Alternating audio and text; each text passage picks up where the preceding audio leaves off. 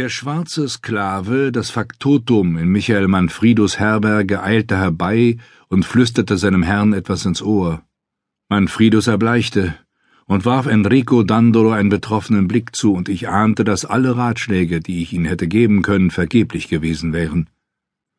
Die Ratschläge, wie Enrico Dandolo seinen seit 2 Tagen verschwundenen Neffen Peño wiederfinden könnte. Moro, der schwarze Sklave, richtete sich auf und stürzte wieder hinaus, von Enrico Dandolo beunruhigt beobachtet. Dandolos Nervosität war ihm bereits anzumerken gewesen, als wir einander vorgestellt worden waren, und das Erscheinen von Manfredos Haussklaven hatte sie eher noch verstärkt. Michael Manfredos räusperte sich. Er sah mich verlegen an und wandte sich dann zögernd an Dandolo. Er hatte keine guten Neuigkeiten erfahren. Als er schließlich in dem für mich nur schwer verständlichen venezianischen Dialekt, den er so gut beherrschte wie die Einwohner der Lagunenstadt, zu sprechen begann, weiteten sich Dandolos Augen und er sank in sich zusammen. Manfredos Gesicht verzog sich voller Mitleid. »Was ist passiert?« fragte ich. Manfredos schob die Oberlippe vor. »Im Arsenal wurde vor etwa einer Stunde eine Leiche geborgen. Wachen haben sie im See San Daniele gefunden. Es handelt sich um einen Jungen.« »Peño«, sagte ich grimmig. Manfredos zuckte unglücklich mit den Schultern. Dandolo starrte mit leerem Blick vor sich hin, doch dann raffte er sich auf. Er erhob sich von der Bank, sagte etwas zu Manfredos und wandte sich dann mir zu. Manfredos stand ebenfalls auf. »Messer Dandolo will sofort zum Arsenal und nachsehen, ob der Tote wirklich sein Neffe ist. Er fragt, ob Sie mitkommen.« »Was kann ich schon tun? Ich weiß nicht mal, wie der Junge aussieht.« »Messer Dandolo hält große Stücke auf Sie. Ich komme ebenfalls mit und werde übersetzen.« Dandolo hielt nur deshalb große Stücke auf mich, weil Manfredos ihm meine Person in den glühendsten Farben geschildert hatte. Der Mann hatte mich nie zuvor im Leben gesehen. Manfredos hingegen hatte jedes noch so entstellte Detail von Janas und meiner Verwicklung in den Aufstand gegen Lorenzo de' Medici in Florenz mit Begeisterung aufgenommen und Dandolo eine entsprechende Beschreibung von mir gegeben. Peter Bernward, der Aufklärer auch der verwickelsten Fälle, der Mann, der Lorenzos Rachedurst die Stirn geboten hatte. Überflüssig zu erwähnen, dass kaum etwas von dem, was in der deutschen Kolonie Venedigs über Jana und mich erzählt wurde, auch nur annähernd der Wahrheit entsprach. Doch nun war nicht der richtige Zeitpunkt, Manfredos und Dandolo darüber in Kenntnis zu setzen. Ich seufzte und stand ebenfalls auf. Dandolo brachte ein dankbares Lächeln zustande, das die dunklen Ringe unter seinen Augen und die Fahlheit seines Gesichts noch betonte. »Sono lo zio«, sagte er langsam und faltete die Hände. »Sono come un altro papa. Sono responsabile. Sono disperato.« »Er sagt, er ist«, begann Manfredos, »ich habe ihn schon verstanden.« Dandolo nahm seinen gestreiften Stoffhut, dessen Farben mit seinem Gewand und der gefältelten Tunika harmonierten, und drückte ihn an seine Brust. Er war entweder rettungslos eitel oder er hatte sich für das Treffen mit mir besonders zurechtgemacht.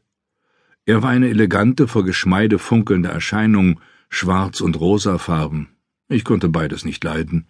An seiner Hüfte blitzte das Gehänge eines Schmuckdolchs mit den Ringen an seinen Fingern und der Kette um seinen Hals um die Wette.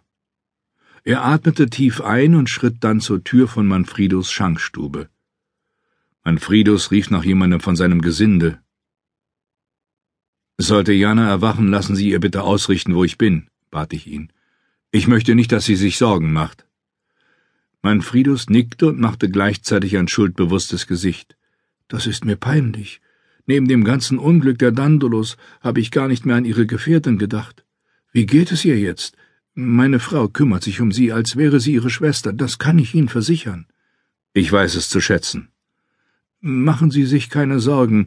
Wahrscheinlich hat die Reise Sie erschöpft.« »Natürlich.« Ich fragte mich, ob meine Erwiderung ebenso platt klang wie Manfredos beruhigende Worte.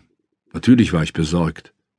Wahrscheinlich hatten sich Manfredos Gedanken bereits wieder dem näherliegenden Unglück zugewandt, denn sein Gesicht wirkte verschlossen. Er war jemand, der irgendetwas tun musste, wenn ihn eine Situation beunruhigte. Ich kenne Männer, die Holz zu hacken beginnen, andere gehen in den Stall und striegeln ihr Pferd. Der untersetzte Manfredos gehörte zu denjenigen, die ihren Mund in Tätigkeit versetzen. Er fischte eine Nuss vom letzten Jahr aus seiner Tasche, knackte sie umständlich und begann dann, hastig darauf herumzukauen.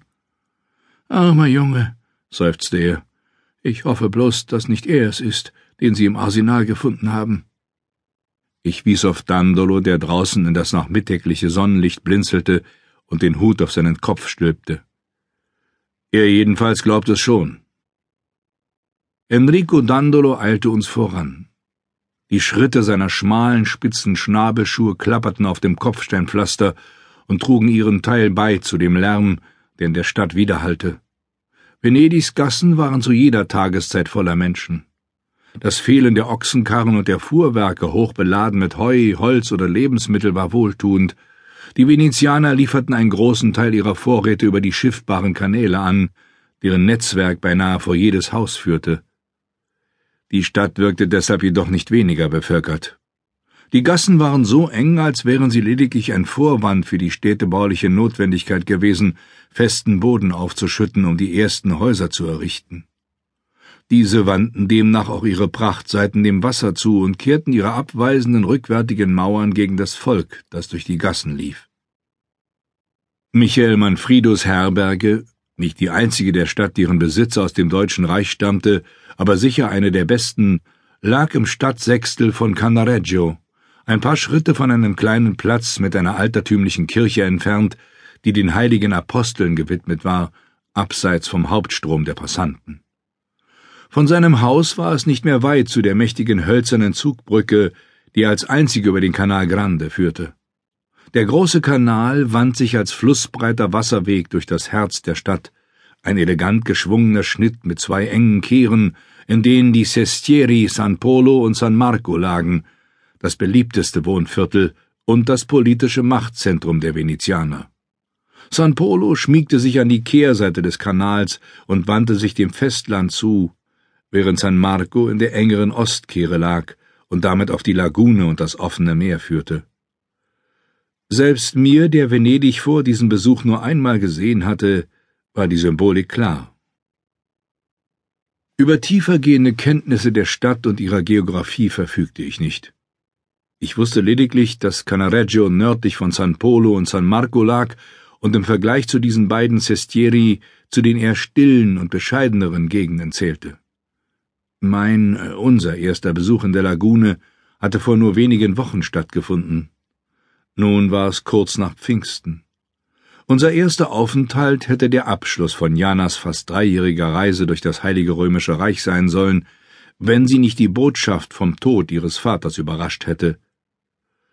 Der Tod von Karol Dvugoszcz machte Jana zur Erbin des reichen Handelshauses Dvugoszcz, und ihre Vettern legten ihr in ihrer unverschämten Botschaft nahe, zurückzukehren und die Verantwortung in die Hände eines männlichen Verwandten zu legen. Selbstverständlich war Jana einer anderen Strategie gefolgt und hatte sofort einen Geschäftsabschluss geplant, der den Reichtum ihres Hauses für die nächsten Generationen hätte sichern sollen, wenn uns nicht der Aufstand der Familie Pazzi in Florenz dazwischen gekommen wäre, und ich nicht all meine Anstrengungen darauf hätte konzentrieren müssen, Janas Verurteilung wegen einer Beteiligung an dieser Verschwörung zu verhindern und den Schuldigen zu finden, der sie als Sündenbock vorgeschoben hatte. Nun waren wir ein zweites Mal hier, ungeplant, von Janas plötzlicher Erkrankung zu einem Aufenthalt gezwungen, der weder ihr noch mir sonderlich gelegen kam. Vor 2 Tagen waren wir abends in Manfredos Herberge eingetroffen, und der Herbergswirt, bei dem wir während unseres ersten Aufenthalts in Venedig darauf gewartet hatten, dass sich für uns die Teilnahme an einer Reisegruppe ermöglichte, in deren Schutz wir nach Florenz hatten gelangen können, hatte uns überschwänglich willkommen geheißen. Er erkannte uns wieder, doch nicht nur das, er hatte die gewaltig aufgeblähten Schilderungen von der Verschwörung gegen Lorenzo de' Medici und Janas und meiner Rolle darin gehört und wähnte sich nun in Gegenwart einer bedeutenden Persönlichkeit, als er mir begeistert die Hand schüttelte.